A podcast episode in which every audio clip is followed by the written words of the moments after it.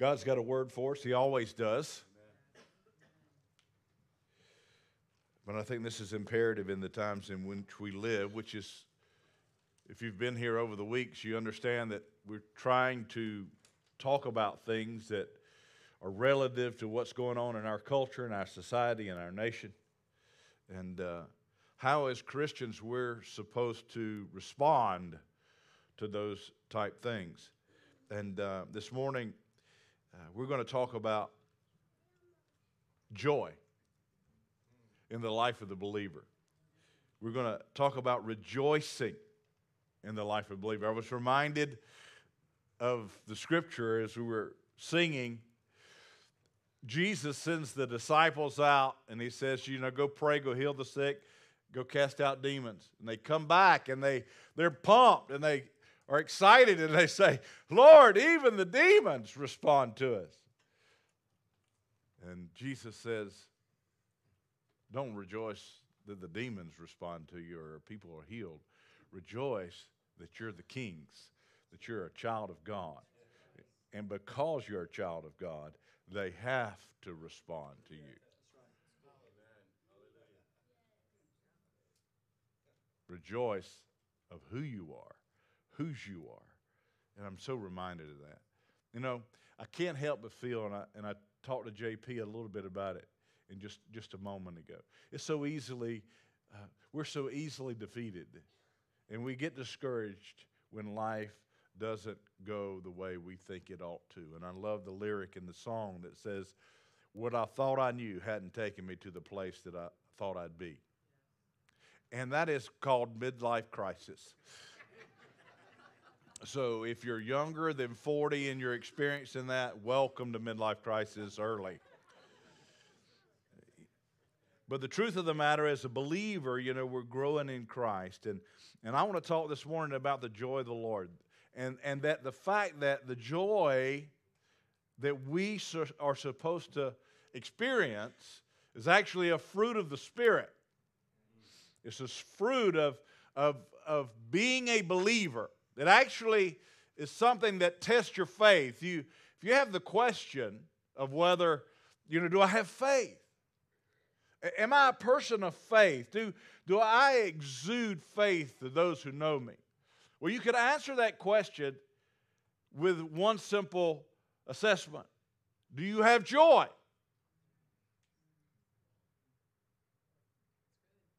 Do you have joy? Because joy is a fruit of the Holy Spirit. Now, one, one of the things that we see, and you hear me teach all the time, but there's all kinds of new people, and so you might be getting it for the first time.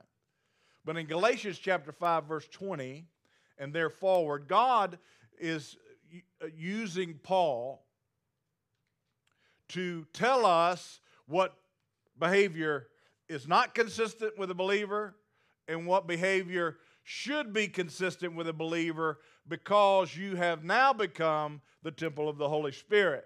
And because God actually makes his residence with you, because he lives in you, then these attributes ought to follow you because you're the representative of the king and he's living in you. In other words, the Holy Spirit has every spiritual gift and every fruit of the Spirit that you're ever going to need.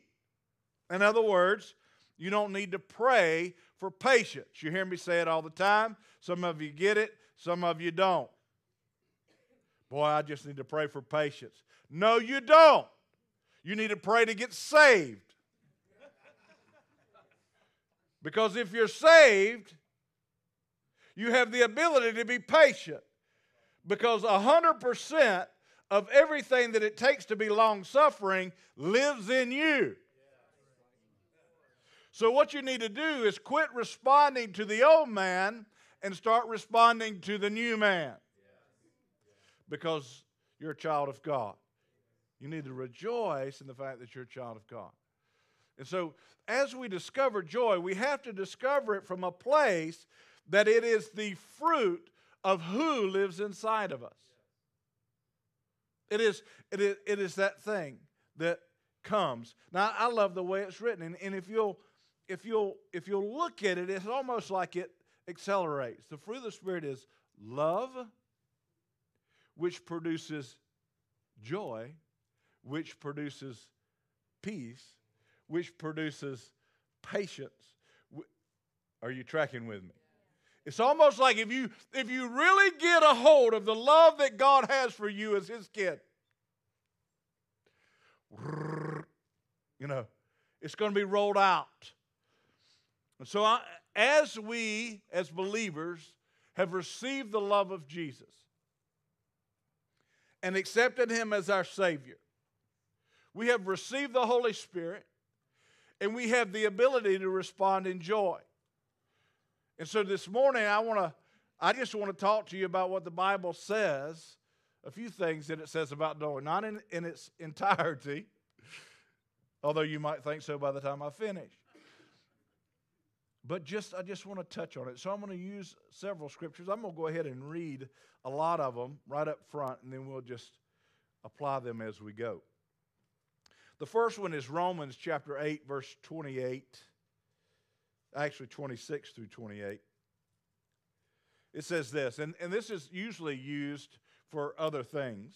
It says, and the Holy Spirit, say that, and the Holy Spirit helps us in our weakness. For example, we don't know what God wants us to pray for, but the Holy Spirit prays for us with groanings that cannot be expressed in words.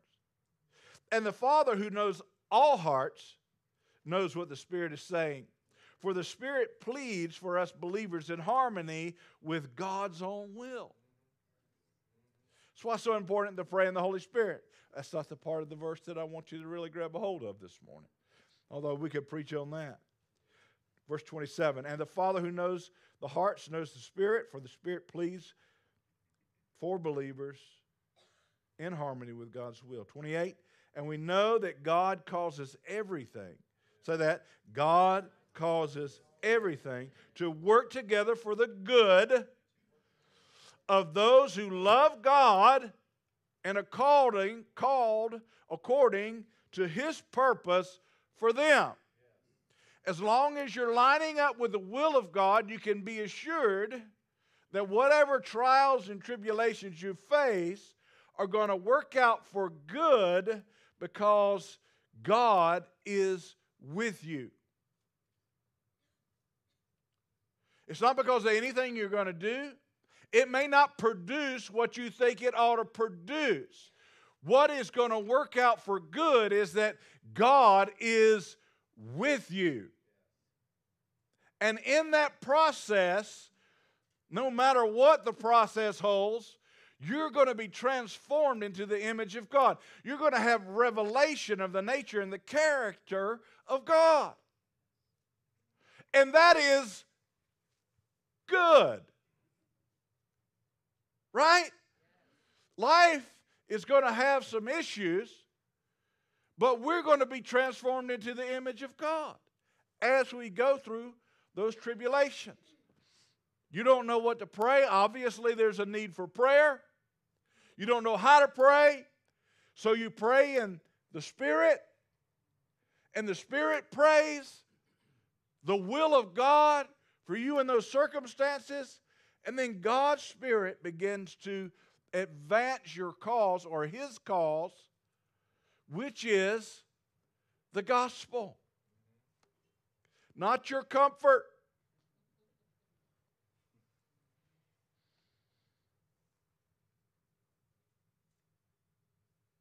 We want to be comfortable. Just want to be comfortable. God says, can't be comfortable because this world doesn't think like I think. This world doesn't do like I do. If you want to be comfortable in that, it's going to be difficult to know me. Psalms 89 16. This is the New Living Translation. I love the way it's written.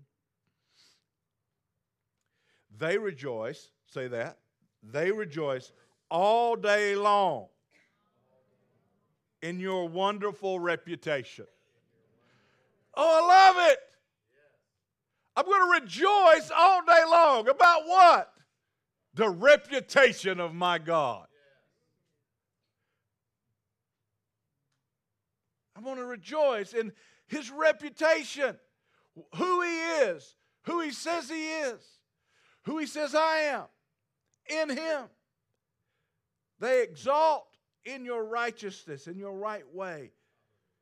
And so when we look at joy, we know that it's a small word, but it has mighty meaning. So the first thing that we know is that joy is a fruit of the Holy Spirit, or one of the fruit of the Holy Spirit. Joy is a deep and abiding inner rejoicing which was promised to those who abide in Christ. Only those believers, only those who claim Him.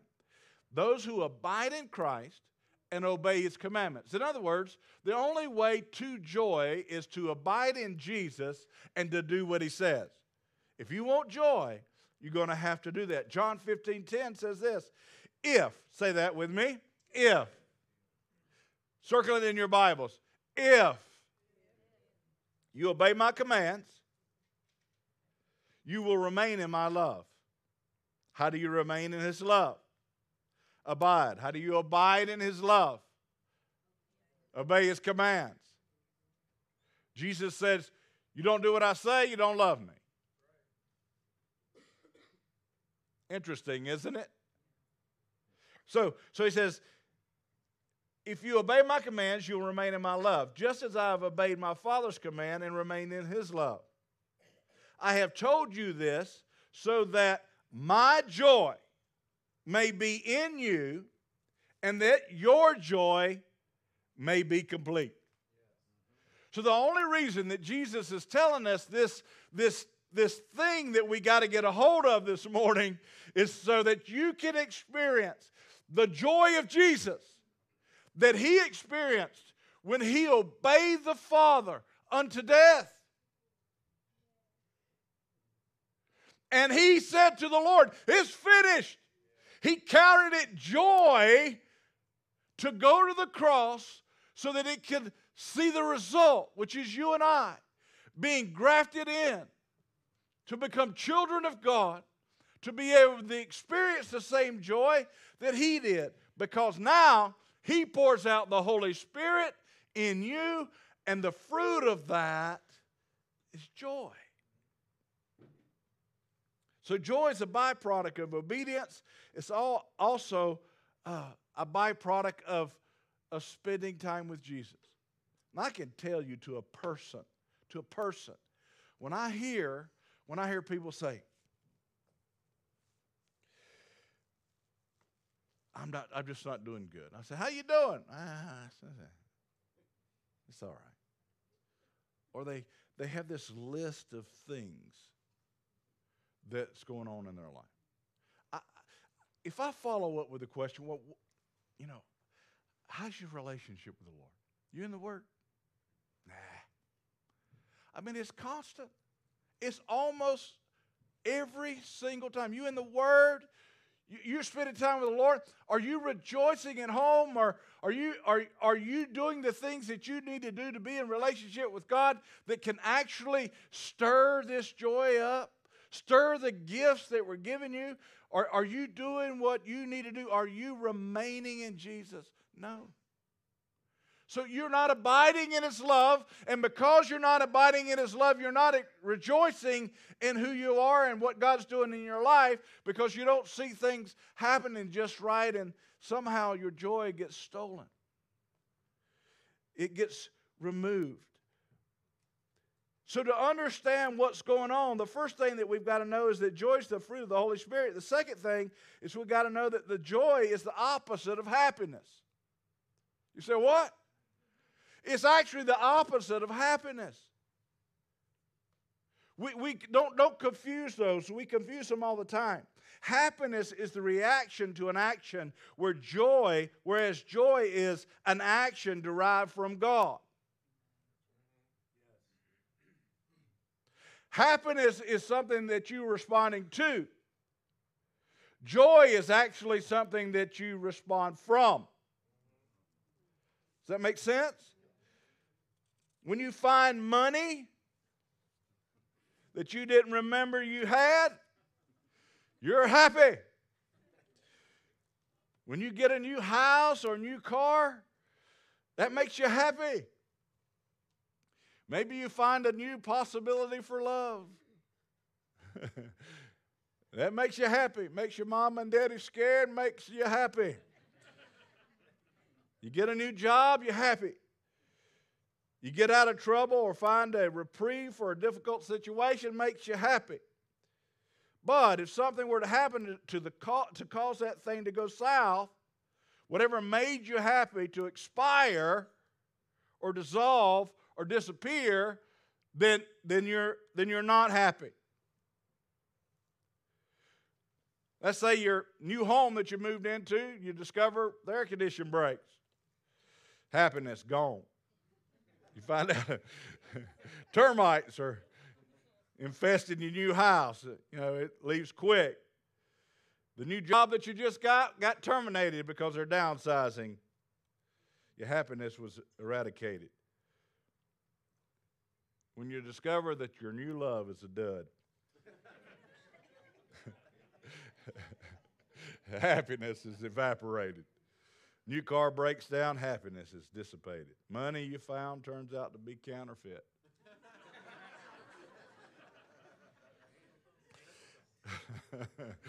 there goes your happiness. But joy, the strength in you provided by the grace of God to believers that enables us to face adversity and endure why? Because we can rejoice of the truth of who we are. We don't rejoice that life has to obey us because we're kids. It is because we know that if our God is for us, who can be against us? We can constantly rejoice. So, joy comes because our relationship with Jesus. It comes because we stand fast to Him no matter what winds blow, no matter what breakers break over us. Our soul is anchored fast, and we can exclaim with joy, I am the Lord's.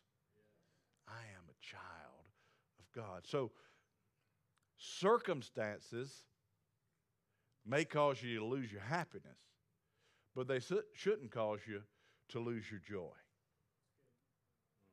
Joy is different than happiness. Again, Romans 8:28. And we know that God causes, say that, God causes everything to work together for the good of those who love God and are called according to his purposes for them. Life is full of ups and downs. Would you agree? It's just flat full of ups and downs, full of all sorts of good things and bad things. One moment you're going full steam ahead, and the wind's busted out of your sails. Suddenly you hit a sandbar. I did that one time in the in the Charleston Harbor. I'm in a I'm in a 15 foot John boat that's supposed to be able to go in six inches of water. I'm crossing the harbor in Charleston wide open. And all of a sudden, in the middle of the harbor, and there I sit on the middle of the sandbar. Now, let me just tell you, that boat does go in six inches of water, but not five. so, it took me a long time to get back to six inches of water in the middle of the harbor. Sometimes life does that. Sometimes life throws us curveballs, doesn't it? It throws us all kinds of circumstances. It's full of ups and downs full steam ahead, all of a sudden the wind's thrown on sails. I've heard a lot of conversation, speaking thereof. How's the building permit going? yeah. You know, all the reputations of the, of the city you wish weren't true are true. Uh, we paid, just to give you an example, we paid $500 so that we could sit down with the, with the, the people in charge, all the department heads, to find out. We paid them for a meeting.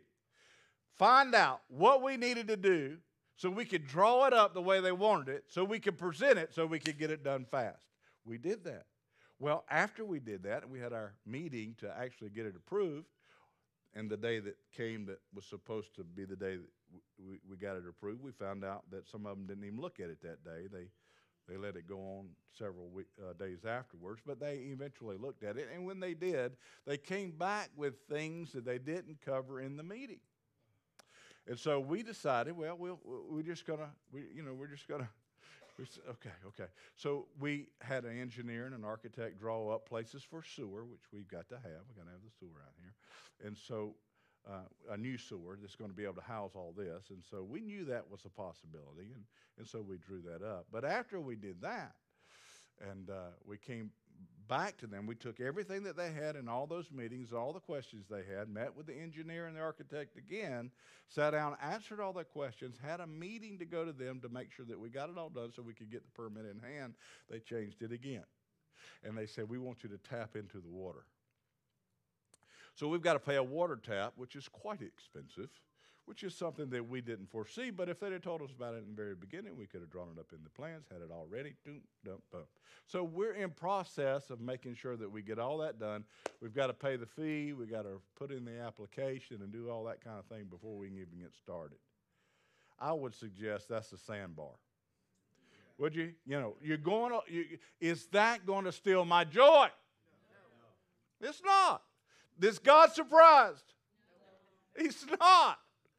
He's not surprised at all. Does he have provision? Is it going to work together for good?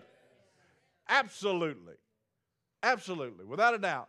And so we, we can be assured that, that life is going to throw us some curveballs, but it should never, ever be able to steal my joy. I don't know what your curveball is recently. Maybe you're confused, maybe you're angry, maybe you're discouraged.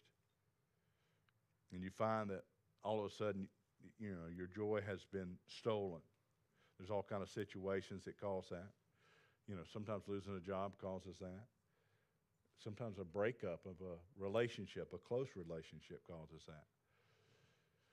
Marriages, that, you know, divorce, certainly is one of those things that causes that. Maybe there's pressures at work. It was going along real good, and now all of a sudden they change the rules on you. Or maybe you had the best year in production and sales that you've ever had, and they up the ante 20%. That'll always stress you out. Maybe, maybe you expected to be used in the church in a certain way, and that hadn't happened yet. And, and you're discouraged. And maybe you see that your joy is gone. People have hurt you. Maybe you're concerned about your future. You don't know how you're going to retire. You know, you're 50 years old and you don't have anything more. You're still living week to week. There's all kind of ways that the devil wants to come and try to steal your joy. He does all the time. But this is what James says in James chapter 1 verse 2 through 4 and you've heard it, but I want you to get a different perspective. Consider it pure joy, my brothers. Say that. Pure joy, my brothers, whenever you face trials of many kinds. Because you know that the testing of your faith develops perseverance. Perseverance must finish its work so that you may be mature and complete, not lacking anything. So that you can become the person that God intended you to become. And because you're His, you can rejoice in the process. It's the process that you rejoice in, not the trial. You rejoice because the trial's here because you know the end result, the scripture is saying, because I'm going to be more like Jesus. And so we can't allow circumstances to cause us to lose our joy. And if that's the case, then we have to understand that joy involves a choice. As a believer, you can choose to be filled with joy. You can choose to rejoice. Joy involves a choice, a positive attitude we choose to express. Now, turn to your right and your left and says and say to somebody, "You can grow in your expression of joy." Don't tell Joe that. You can grow in your expression of joy.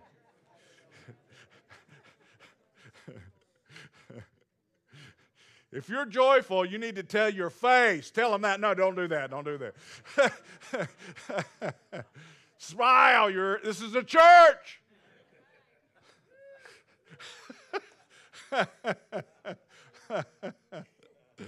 Uh, sometimes we have to lighten it up around here. You know, just we're just family. So it's this it's this choice to experience His abundance, His overflowing joy. That involves a choice. It is a habit that you get into. It is a comfort zone kind of thing. You know, I'm not comfortable with outward expression of joy. And well, good because you need grace. You need the Spirit of God to come upon you so that you can express your joy of the Lord. Chuck Swindoll says this about joy Joy is a positive attitude we uh, choose to express. It's a matter of attitude that stems from your confidence in God, the belief that He is at work and He is in full control. That, that God is in the midst of whatever has happened to you. That whatever is going to happen to you, and you know, past, present, and future. God hasn't forsaken you. And when you say, you don't know what God's done with me, you, you don't know what happened to me, you don't know my history. I know this. God knows it. He knows it. He, he was right there in the middle. Have you seen the shack? What an incredible picture of God being in the middle of horrific things. And so, joy is something that we have to choose. As believers, it is something that we have to be on our guard about. We've got to make sure that we don't get robbed of our joy because of any of life's happening or any circumstance that comes upon us. We can't let our joy be robbed because it is an expression of our faith. It is an expression of whether we believe God is actually in control of what's going on. Real joy is not a reaction to exterior transaction. Matter of fact, Paul says this. Paul says, Tell the church, tell the whole church in Corinth, you are going to have trouble.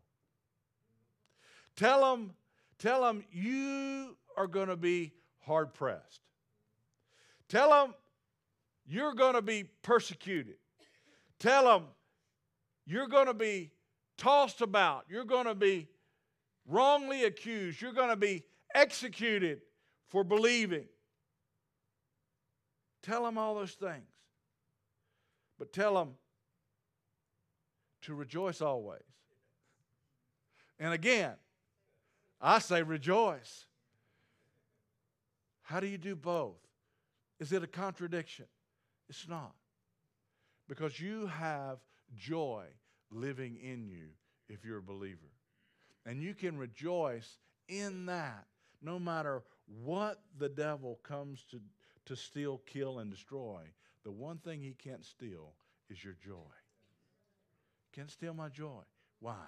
Because I know who he is. I, I rejoice at his reputation. I'm going to rejoice at who my God is. I'm going to rejoice in who he says I am. I'm going to rejoice because my name is written down in the Lamb's book of life. Rejoice always. And again, I say rejoice. There's been all kinds of martyrs in Christian history.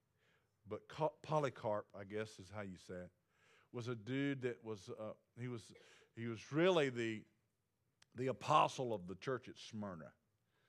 Uh, he was a disciple of John. And, and uh, he, he raised up churches. He, he taught, and he was about almost 90, 100 years old.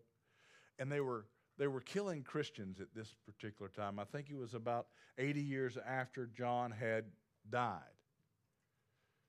And, and so they're killing Christians in, the, in, the, in Rome.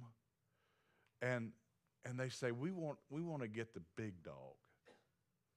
We want Polycarp. And so they go and arrest him. And they, they say, One thing we're going to do before we kill you, what, what, what would you have? And he said, Just give me an hour to pray.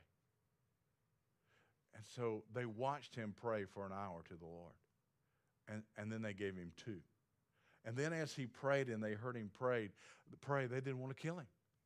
And so they said, Listen, if you'll just renounce your God, we'll let you go. And he says, Renounce Jesus? Never. Couldn't do it. That's where all my joy is. You can kill me, but you can't take my joy. I'm not going to renounce Jesus. He lives in me. You can't make me do that. Well, looking for another way, they said, well, just proclaim the king. Just, just esteem the king. Just say, I serve the king. And he says, no, I'm not going to do that. Now, I just want to take a moment and talk to you about this. Polycarp wouldn't say, I'm going to put my faith in the king unto death. In this culture, I don't care whether you're Democrat, Republican, or independent. As a Christian nation, we need to put our faith in Jesus and not a political party. And, and we need to stand firm on the principles of God. Do, do you serve the Republican Party? No, I serve Jesus. Do you serve the Democratic Party? No, I, I serve Jesus. I'm a follower of Christ. I'm not going to pledge my allegiance to either one because they are not the answer. Matters not whether it's Republican or Democrat. When my Jesus is on the throne, that king can't do anything my God doesn't want him to do. I serve the Lord. There's way too much division being brought about by Satan that's robbing the nation's joy, especially the church. The church looks just like everybody else right now. Mad, angry, vicious, vomiting on everybody, when we ought to be rejoicing.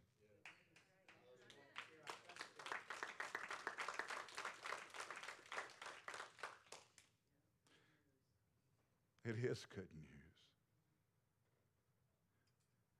So we have to change our posture. We have to get out of our comfort zones and understand that trials are coming.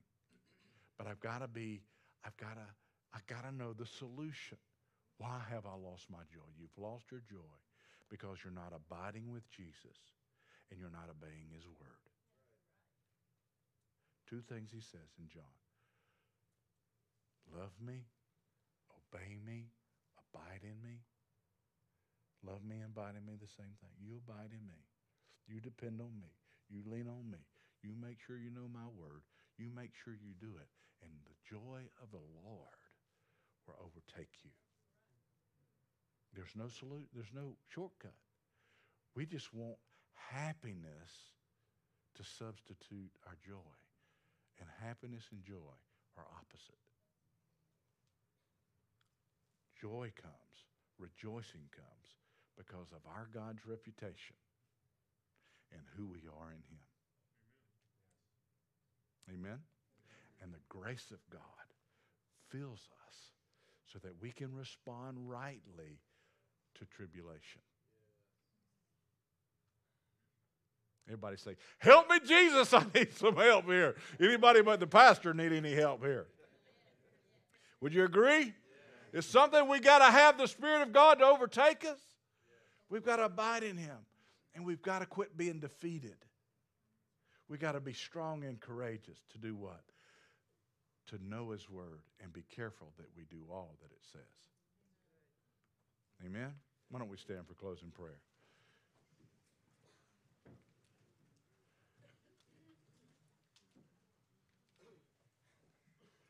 Are you going up? You're going up. Everybody give Michael a hand. I got 19 seconds. Shoot.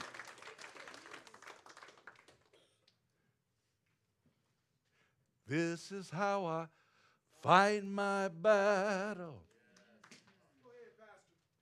This is how I fight my battle. There we go. This is how I fight my battle. This is how I fight my. We're about to get it cranking up. Y'all gonna let me do this by myself? This is how I fight my battle. Yeah, y'all over there, Y'all over there, almost. This is how I fight my battles. One, two, three. This is how I fight my battle. Hurry up, Michael. This is how I fight my battle. There he is.